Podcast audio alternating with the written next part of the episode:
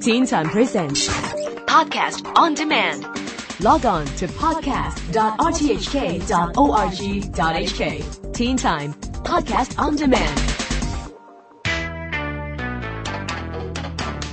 Happy New Year and welcome back to the Teen Time Science blog. I'm Neil Chase.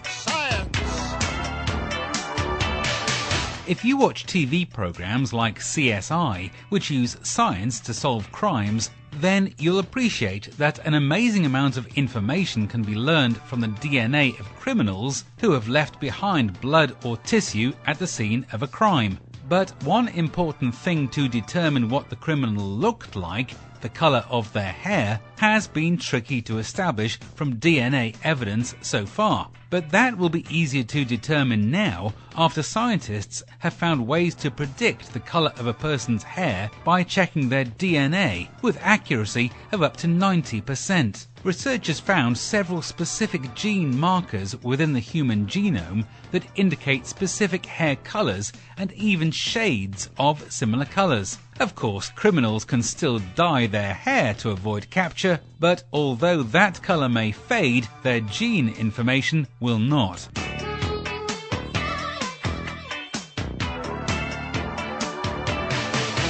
If you were lucky enough to have a real Christmas tree this season, then by now you should have taken it down. But what should you do with it? Some cities around the world will collect them and shred them up to form a type of composting mulch to put on flower beds, but other cities will only put them in landfills. Yes, they will biodegrade, but isn't there a greener way to dispose of your green tree? Scientists in England are now looking at ways to burn trees for fuel, just like burning coal. Of course, it wouldn't only be Christmas trees, but by heating pine and spruce trees to very high temperatures and then grinding them up and putting them in a furnace produces nearly the same amount of energy as burning coal.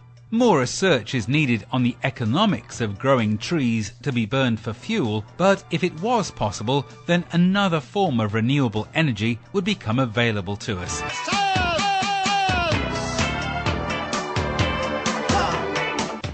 Bad news for animal testing in Europe, as new laws to severely restrict animal testing in the cosmetics industry look like they will be delayed for another three or four years. It had been hoped that no cosmetics with ingredients tested on animals would be sold in Europe after 2013, but now it seems that date might be put back until 2017. The large cosmetic companies claim that the legislation wouldn't give them enough time to develop other ways of testing products to ensure that they wouldn't be harmful to people. But supporters of the law say it's simply cheaper for the companies to maintain the status quo of testing products on animals, and so that is why they are resistant to change. A decision will be made in the next few months on the new legislation start date. But as a concerned consumer, you already have the power to choose products that have not been animal tested. Make sure you only use brands that clearly state that no animal testing has been involved. Meanwhile, when trying new drug therapies on people, scientists will often give a new drug to one set of patients and a simple sugar pill or placebo, which contains no active ingredients, to another set of patients. That way they can tell if the new drug is working. But it seems that in some cases, even if the patient is told that the pill they are taking is the placebo, the patient still feels better afterwards. Doctors at Harvard Medical School in the United States told some patients that the placebo pill they were taking was unlikely to help, but that the patient could try it anyway. In many cases, the patient still improved more by taking a pill which they knew was a placebo than patients who took no pills at all. This raises the question of how the body can be tricked into healing itself more and whether the act of taking medication to make us feel better will help even if we know that it shouldn't. To understand that more may lead to radical new therapies that wouldn't require drugs at all.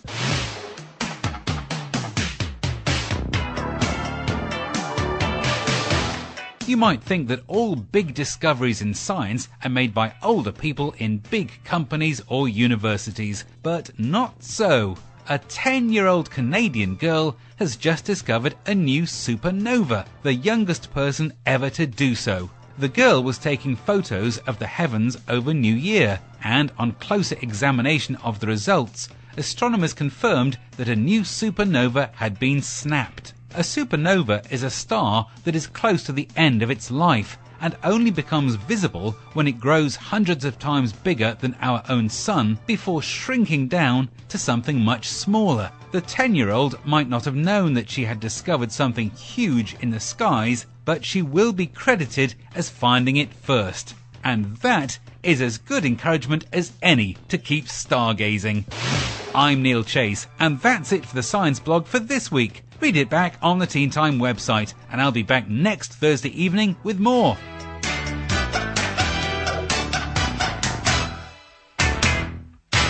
Teen Time Presents.